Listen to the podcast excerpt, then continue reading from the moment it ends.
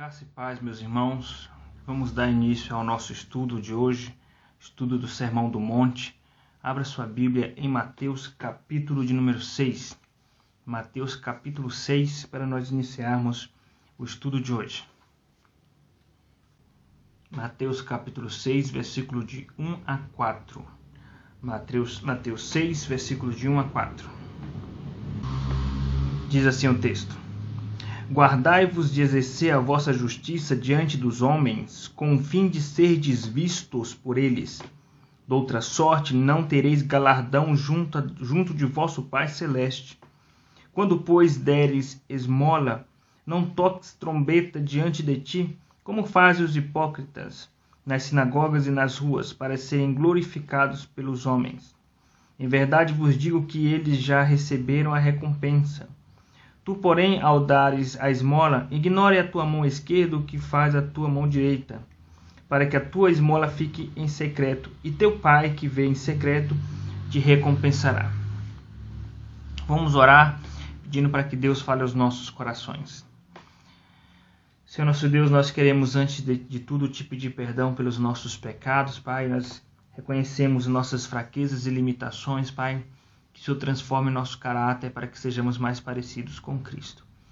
Derrama sobre nós a Tua graça, a Tua sabedoria, Pai, e a iluminação do Teu Espírito Santo, de maneira tal que a Tua palavra seja exposta com fidelidade, com autoridade e de maneira transformadora aos nossos corações. Glorifica o Teu nome, Pai. Fala conosco em nome de Jesus. Amém. Meus queridos irmãos, introdutoriamente é necessário ressaltar, no que diz respeito ao estudo do Sermão do Monte, que o Sermão do Monte tem como pano de fundo, tem como contexto literário, o fato de que, Deus, de que Jesus estava ao mesmo tempo instruindo seus discípulos, ensinando seus discípulos sobre qual é a postura correta de um discípulo, quais são os princípios e os valores que devem é, seguir a vida do discípulo de Cristo. E ao mesmo tempo é, em que ele ensinava os discípulos, esse ensino ele vinha no caráter crítico ao mesmo tempo. Crítico no sentido de criticar os ensinos distorcidos dos fariseus. Então o, o, o Sermão do Monte tinha esse duplo alvo, edificar os discípulos e também criticar o ensino dos fariseus. E nesse sentido, nós observamos que o capítulo cinco ressalta como a espinha dorsal estrutural do capítulo cinco do Sermão do Monte, da primeira parte, o fato de que o objetivo do texto do Sermão do Monte é mostrar aos discípulos que eles precisam ser luz do mundo, capítulo cinco, versículo dezesseis. Também mostrar aos discípulos a necessidade de entender que a justiça cristã ela deve ser superior à justiça dos fariseus, capítulo cinco, versículo vinte. E também a necessidade de mostrar que os cristãos têm um parâmetro, uma referência moral, que é o próprio Deus, Mateus capítulo cinco, versículo quarenta e oito. Agora, o capítulo de número seis, meus irmãos, ele já começa a caminhar numa direção, no sentido também de justiça, mas ressaltando a, a, a religiosidade do cristão. Tá? Então, o tema ainda por trás do Sermão do Monte, aqui no capítulo seis, é a justiça cristã, mas agora essa justiça sendo explorada a partir da perspectiva da religiosidade do cristão, porque eh, nós não, ah, o cristianismo não é uma religião, o cristianismo é o próprio Deus, né, que foi encarnado na pessoa de Jesus Cristo e é pregado através do Evangelho. Todavia, a, a prática do cristão na adoração, na prática do cristão na obediência à lei, tem um caráter eh, religioso, eh, fazendo a contraposição, um contraste com as demais religiões. Nesse sentido, estou me referindo, por exemplo, à prática de oração, ah, que são práticas comumente categorizadas dentro de uma perspectiva religiosa. Então, prática de oração, de, da, da, da questão social, né, de dar esmolas, a questão do jejum, consagração a Deus em jejum. E nesse sentido, Jesus ele vai mostrar que a religiosidade do cristão tem que ser superior a qualquer outro tipo de religiosidade. Então, a, nossas práticas religiosas ou a nossa consagração a Deus através da oração, do jejum, nossa prática do amor ao próximo através da esmola ou através da ação social, tem que ser diferenciada, não, pode, não é no mesmo padrão que existem nas demais religiões. Por que, que é diferenciada? Porque Jesus ele trabalha muito mais do que ah, as práticas em si, com o fim em si mesmo, as práticas religiosas com o fim em si mesmo. Na, a nossa religiosidade, na verdade, nossa prática religiosa, ela tem que ter um alcance muito maior do que somente a atitude. Alcança o coração, e esse é o objetivo de Jesus, é nos ensinar a respeito do Sermão do Monte, no que diz respeito à, à prática religiosa do cristão, que o objetivo é alcançar o coração. Porque os fariseus, eles tinham uma prática religiosa muito rígida. A religiosidade dos fariseus era, era tida como referência. Todavia, a motivação deles era errada, né? E aí Jesus vem mostrar qual deve ser a nossa motivação. Por isso, a religiosidade do cristão tem que partir do coração, né? Então, para que não seja uma religião em si mesmo. Uma evidência de que a Bíblia trata a consagração do cristão com um aspecto religioso, mas é o aspecto é a religião verdadeira, é o que está escrito em Tiago, né? Que Tiago ressalta que essa é a verdadeira religião, que é a, da assistência aos órfãos, às, às viúvas, né? Essa é a religião que agrada a Deus. Muito bem, nesse sentido, meus irmãos, agora tratando sobre a justiça do cristão na questão da religião, na questão da prática religiosa, é, da oração, da, da Da, da assistência aos pobres, na questão da consagração do jejum, tem que ter um diferencial no cristão. Portanto, no capítulo seis, a temática passa a ser ressaltada no sentido de mostrar que a, a justiça do cristão na sua prática religiosa, ela tem que ser diferenciada das demais religiões. Por quê? Porque o objetivo é alcançar o coração. Observe o versículo, capítulo um, Versi... capítulo seis, versículo um. Guardai-vos de exercer a vossa justiça diante dos homens, com o fim de serdes vistos por eles. Doutra sorte, não tereis galardão junto uh, de vosso Pai Celeste. Então, ele vai tratar aqui sobre a justiça dos cristãos, né, que tem que ser pautada numa justiça interior, onde é, leve em consideração o que Deus enxerga e não como objetivo de ser visto pelos homens, né? Então, esse versículo um vai, na verdade, introduzir todos os temas seguintes do capítulo seis, que é a prática da oração, do jejum, da esmola, e, e, e ele vai concluir falando sobre os tesouros. Muito bem, meus irmãos. Diante disso, nós temos a, o seguinte tema para o estudo de hoje: a motivação correta de nossa justiça, tá? Começando com a, nossa, com a motivação correta na prática ah, do, da assistência aos pobres, na prática da esmola, né? Naquela época era a esmola aos pobres, né? Hoje em dia é, se expandiu o conceito de esmola, se expandiu o conceito de ajudar os necessitados, né? Então, é, dentro de uma perspectiva cristã, o alcance de ajudar o necessitado vai muito, a, muito além de dar uma esmola, de dar um real, de dar dois reais para um pobre, para um necessitado, para uma pessoa que está em, em, em extrema pobreza. O cristão ele tem que ter um alcance muito mais amplo. Então, é, quando se fala que esmola, nós temos que fazer essa transposição cultural para, nosso, para nossos dias, e, e, e isso pautado no conceito mais amplo das Escrituras a respeito de ajuda aos necessitados. E quando, quando nós pegamos princípios que foram expostos em Atos, por exemplo, nós podemos perceber ali que o conceito de, de assistência aos necessitados se expandiu no sentido de se preocupar com a vida do necessitado como um, um todo, de uma forma mais completa, né? Então, a, a tal ponto de que quando havia um necessitado dentro da igreja, eles dividiam os, a, os seus bens a ponto de que, é, com o objetivo de que... É, as pessoas tivessem é, com o que comer, com o que se vestir, uh, e o objetivo, na verdade, não era dar luxo para o outro. O objetivo era uh, ajudar na medida com que alguém tinha necessidades. Então, o objetivo em Atos era suprir as necessidades. Mas, então, o, no cristianismo ele tem esse conceito mais amplo. Então, entenda-se esmola aqui no texto, aplicando para nossos dias, como um conceito amplo de ajuda, ajuda aos necessitados, né? De uma maneira mais ampla, mais completa. Então, qual é a motivação correta do cristão na ajuda aos necessitados? Em primeiro lugar, de maneira introdutória, nós temos que entender que nós temos que entender que o pecado de Adão e Eva, o pecado original, atingiu a nossa estrutura, atingiu a imagem de Deus em nós, a ponto de que é praticamente impossível nós fazermos uma boa ação de maneira totalmente pura e isenta. Então nós conseguimos ainda, por causa da imagem de Deus, nós ainda conseguimos fazer coisas boas.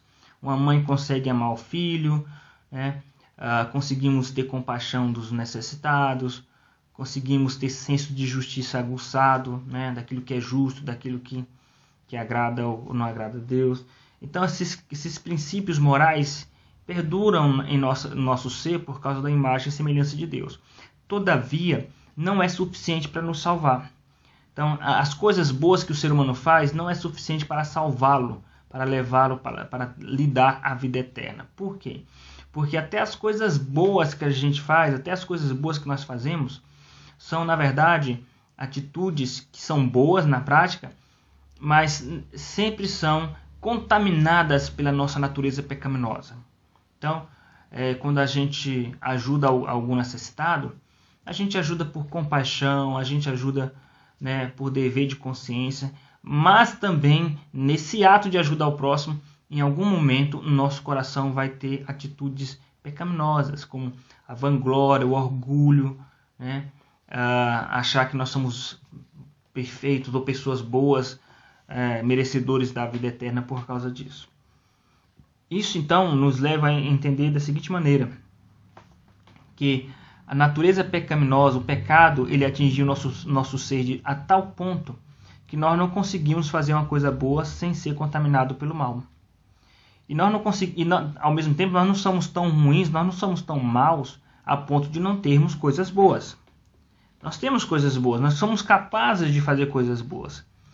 Mas nós somos é, tão peca, pecadores que não, não conseguimos fazer coisas boas sem, em alguma medida, sermos afetados pelo mal. Nesse sentido, Isaías sessenta e quatro, seis nos diz que as nossas, até as nossas obras de, justiças, de justiça é, são tidas como trapo de imundície perante Deus. Então, ah, na verdade, Deus só aceita nossas obras, só aceita alguma coisa boa que nós venhamos a fazer, se for dentro dos seguintes critérios. Primeiro, com o objetivo de glorificar a Deus e... também confiando de que essa boa obra vai ser aceita por causa de Jesus na cruz, por causa do sangue de Cristo. Então, Deus ele só se agrada de alguma obra humana se essa obra humana for banhada pelo sangue de Jesus. Deus só aceita alguma, alguma boa obra, alguma boa ação humana, se essa boa ação for marcada pelo sangue de Jesus. Senão, ele não aceita. Tá? E mesmo que seja marcado pelo sangue de Jesus... tem que ser com uma boa motivação, né? Sendo motivado para glorificar a Deus. Agora, veja que uh, o ensino de Jesus vem, vem corrigir o, o, os falsos ensinos dos fariseus e instruir os discípulos, ensinando que nós devemos ajudar os pobres, por exemplo, mas com uma, uma, com uma motivação correta. Por que Jesus, Jesus estava tratando disso? Por que Jesus estava corrigindo os discípulos? Porque Jesus já sabia que a nossa predisposição ao fazer o bem é uma predisposição a se gloriar. É uma predisposição a, a, a, a, ao orgulho. Então, sempre quando nós fazemos uma boa ação, né, você conseguiu ler a Bíblia em seis meses. A nossa natureza pecaminosa já começa a se gloriar. Você consegue se consagrar a Deus Orando, orando duas horas seguidas de oração e jejum. Ou seja, a tendência humana de você chegar na igreja já se achando superior, já se achando mais espiritual que os seus irmãos em Cristo. Porque você ora mais, porque você jejua, porque você lê muita Bíblia, porque você não se contamina com o mundo, porque você ajuda os necessitados. Então, uh, nós temos que entender isso trazendo para o aspecto da ação social, que nós temos que ajudar os necessitados, não é para nos sentirmos bem, não é para nós nos gloriarmos, para nos orgulharmos, e também não é para aliviarmos nossa culpa. Tem pessoas que têm um sentimento de culpa tão grande que elas, elas são apaixonadas por envolvimento na questão social, de ajudar os pobres, de ajudar os necessitados. O nosso coração é muito enganoso, está escrito em Jeremias dezessete, nove, Nosso coração ele é desesperadamente corrupto. Então, muitas vezes, a pessoa, naquele afã de, de se envolver nas questões sociais, de ajudar os pobres, às vezes a pessoa não percebe que ela, ela gosta tanto daquilo, na verdade, como um, um, um processo de, de alívio de sua consciência, de alívio do seu sentimento de culpa. É uma pessoa que, por um lado, tem uma vida, é, tem alguns pecados que ela não consegue se libertar, e ela acha que ela se envolvendo nessas questões de ajudar o, ao pobre ou necessitado, Deus vai, ah, vai ser propício a ele, Deus vai amenizar a, a, a sua ira.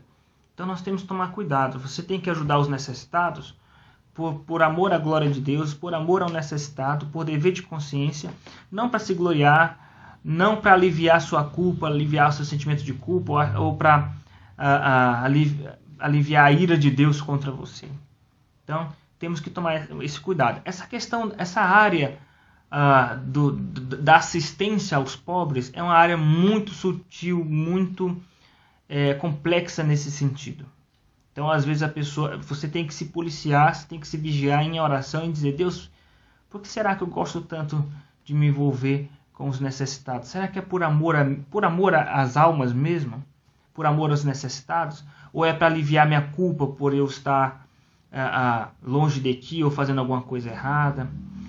Então temos que ter esse princípio, né?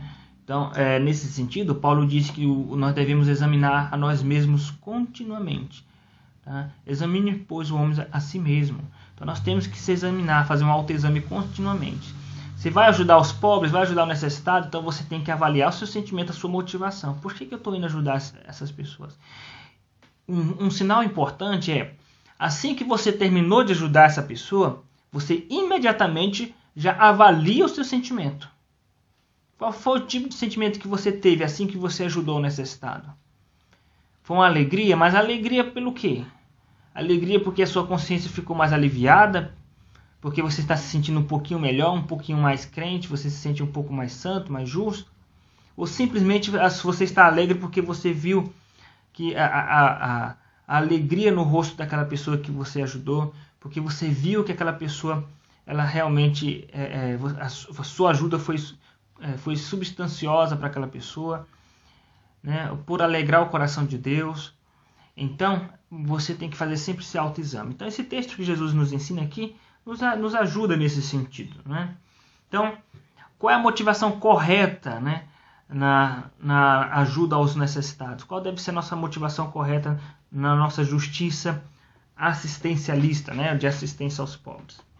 Vamos elencar aqui uh, dois pontos principais. O primeiro, ele é, vou transcrevê-lo num, numa proposição no formato de nega, negativo, né, uma negação. Então, qual é a motivação correta da nossa justiça para com os necessitados? Em primeiro lugar, não deve ser para sermos vistos.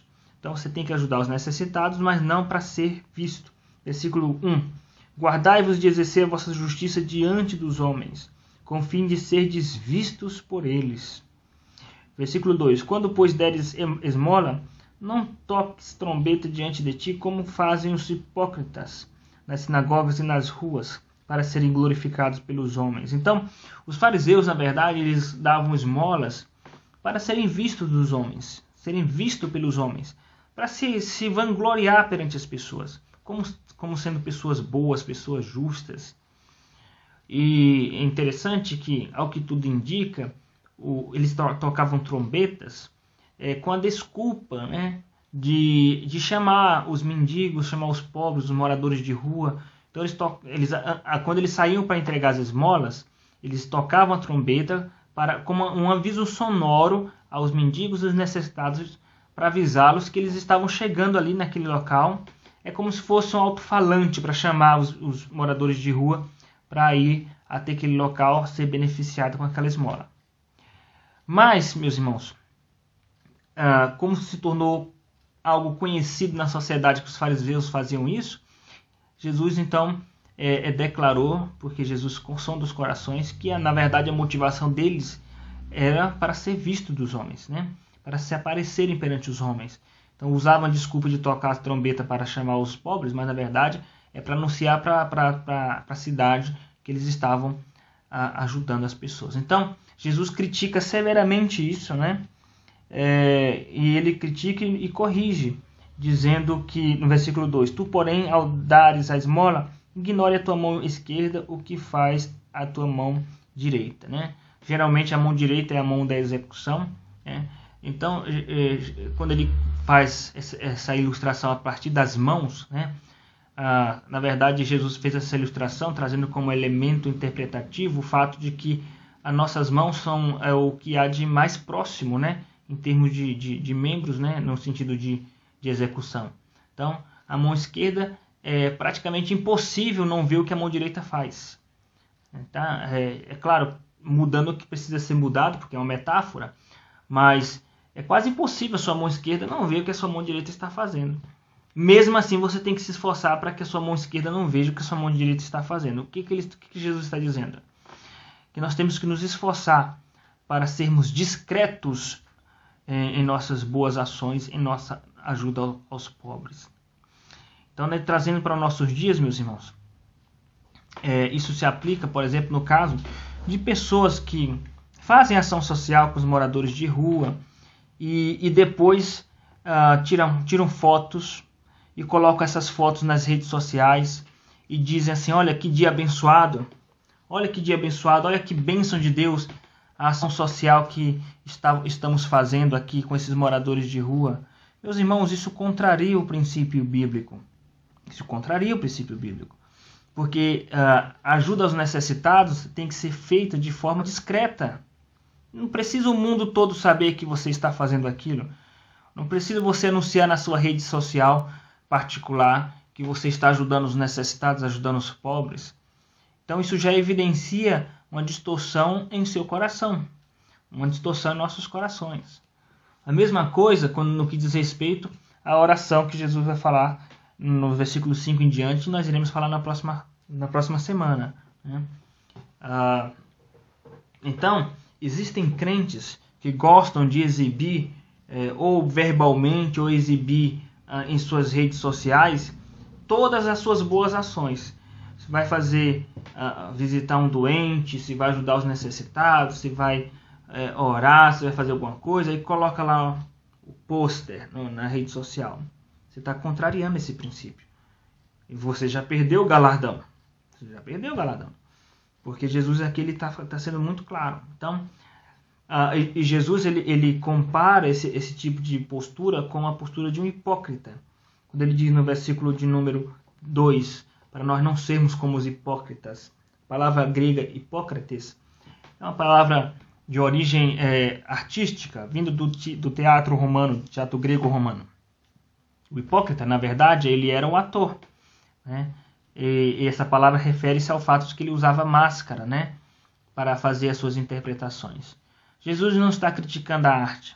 Ele está usando a, a ilustração da arte, uma metáfora, para trazer o fato de que são pessoas é, de caráter duplo, que aparentam piedade, mas na verdade o coração é um coração malicioso. Paulo fala sobre essas pessoas, para nós fugirmos das pessoas que têm aparência de piedade. Tá? Então, é, nesse sentido, o princípio geral que se aplica no versículo um vale não apenas para a questão das esmolas, mas para a vida como um todo, né? Então, no versículo um, Jesus diz, guardai-vos de exercer a vossa justiça, a justiça de maneira geral, diante dos homens, né? Ou seja, é, evite fazer alguma coisa para ser visto pelos homens. Evite fazer alguma, alguma boa ação, alguma obra, para depois se gloriar disso. Então, é comum vermos crentes que gostam de prestar relatórios verbal de tudo que ele já fez.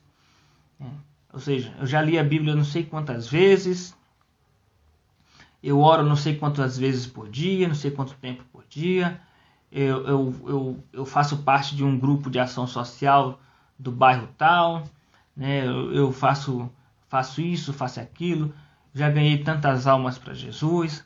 Já fundei é, tantas igrejas, já fundei congregações, já trabalhei em missões, ah, eu sou capacitado, né? Então ah, eu, eu, eu gosto de trabalhar na igreja, na área tal, no departamento tal, porque eu sou muito capacitado, Deus me usa muito. São crentes que gostam de prestar relatório de tudo que faz para as pessoas. Se gloriam daquilo que faz. São crentes que abrem a boca assim para se gloriar, se vangloriar de tudo que fez, do, do que faz e de tudo que é. São crentes que costumam usar com muita frequência o, o pronome é, é, pessoal eu. Eu faço, eu fiz, eu sou, o tempo todo. São pessoas às vezes até desagradáveis, de, de, de, se gloriam tanto que fazem os seus, os seus semelhantes, os seus próximos, se sentirem mal de estar perto dessas pessoas. São os hipócritas. E a igreja, em geral, está repleta de hipócritas, de pessoas que o tempo todo ficam se exibindo, ficam se gloriando, né? Então, eu prego bem, eu toco bem, eu canto bem, eu evangelizo bem, eu ajudo bem os necessitados, eu oro bem, eu me consagro bem, eu, eu, eu faço missões muito bem, o tempo todo se gloriando, né? Veja, se o objetivo é alcançar aplausos humanos, se o objetivo é se gloriar perante o... é, é, é conseguir a glória humana, você já, você já conseguiu. De Deus você não vai ter mais nada, de Deus você não vai ter nada. Porque você já ganhou seu galardão, é o que Jesus disse. Né? Já recebeu o galardão. Em verdade, vos digo que eles já receberam a recompensa. Então, a motivação correta de nossa justiça não deve ser para sermos vistos. Em segundo lugar, deve ser para, é, para, por ser filhos de Deus.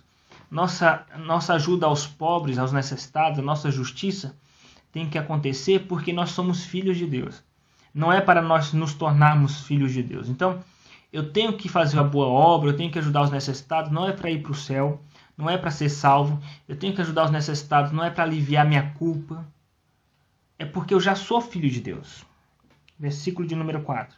Para que a tua esmola fique em secreto, e teu pai que vê em secreto te recompensará. Então Jesus já se refere a Deus como nosso pai. Ele já é nosso pai. E qual é a recompensa? Na verdade, veja, se Deus é o nosso pai, eu não preciso me esforçar para me tornar filho de Deus. Eu já sou filho de Deus. Deus já é o nosso pai. Então, se eu tiver que ajudar o necessitado, dar esmola, é simplesmente por amor àquela pessoa que está precisando. É por amor à glória de Deus também. Por, por obediência a Deus e por amor àquela pessoa que está precisando. Não é porque para eu barganhar com Deus. Eu vou ajudar aquela, aquela pessoa para poder ter acesso ao céu. Na verdade, se eu sou filho de Deus, eu já tenho uma recompensa que está reservada para nós, né? E teu pai que vem em secreto te recompensará. Nós já temos uma recompensa, porque nós somos filhos de Deus. Deus é nosso pai. E essa recompensa não é pelas boas obras. Isso está implícito teologicamente.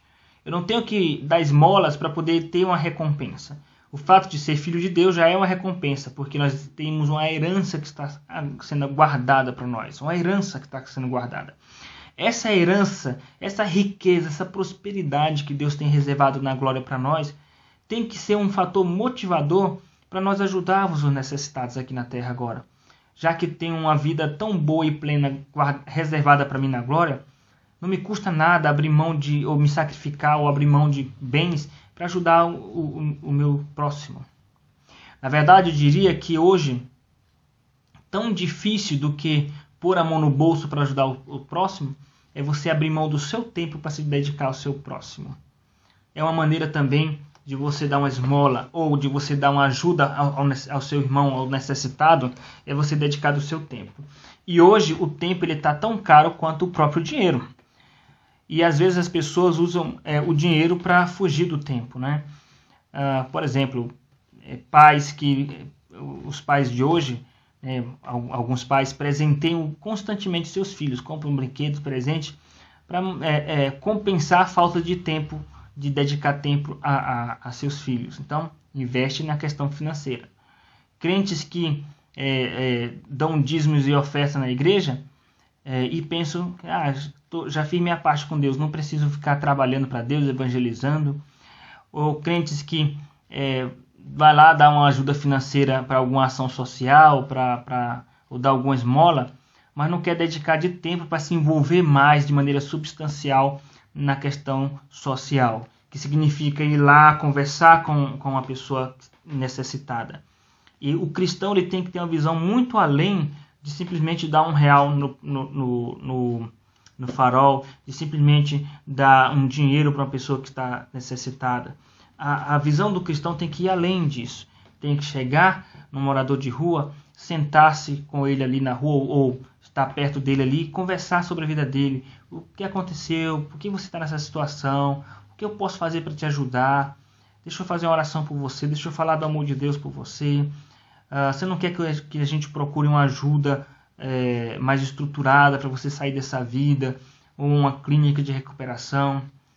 Agora, é bem verdade que tem pessoas que são moradores de rua, que estão lá por opção e não querem sair dessa situação. E aí você tem que respeitar. Mas nós, como cristãos, nós não temos apenas que ter Uh, uh, o princípio de só dar uma esmola para aliviar nossa consciência e lavar minha, nossas mãos. Eu já, já ajudei meu pobre dessa semana. Não tem que ser assim. Tem que ser uma, uma, uma motivação muito mais nobre, né? Que é glorificar a Deus e um amor verdadeiro àquela pessoa.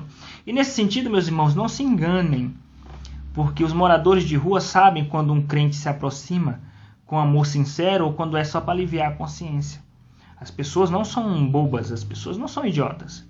As pessoas sabem quando a gente ajuda só para aliviar a consciência. As pessoas sabem quando a gente evangeliza só para cumprir o dever.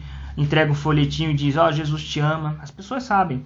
E quando, qual, qual, é o, qual é a diferença? É quando você para para conversar com a pessoa e olha nos olhos dela. E diz, olha, eu estou preocupado com você. Eu queria fazer algo por você.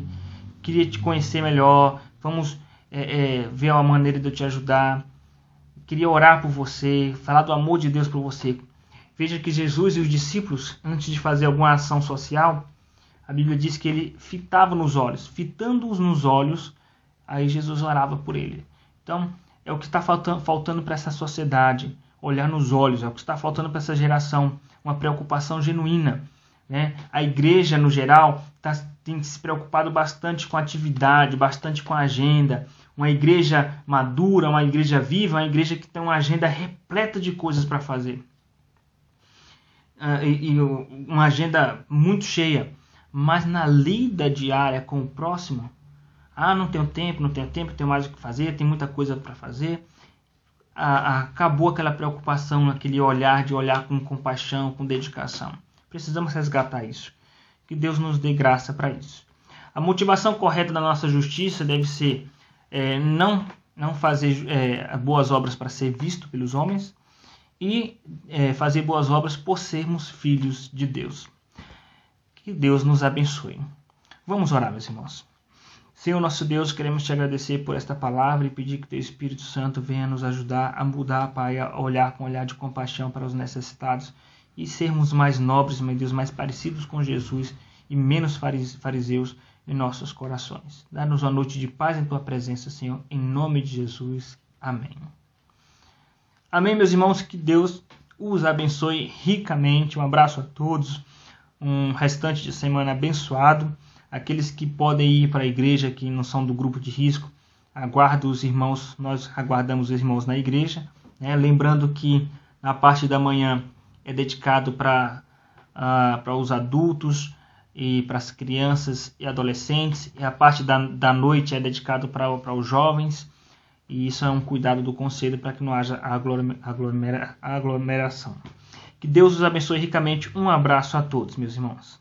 Até mais.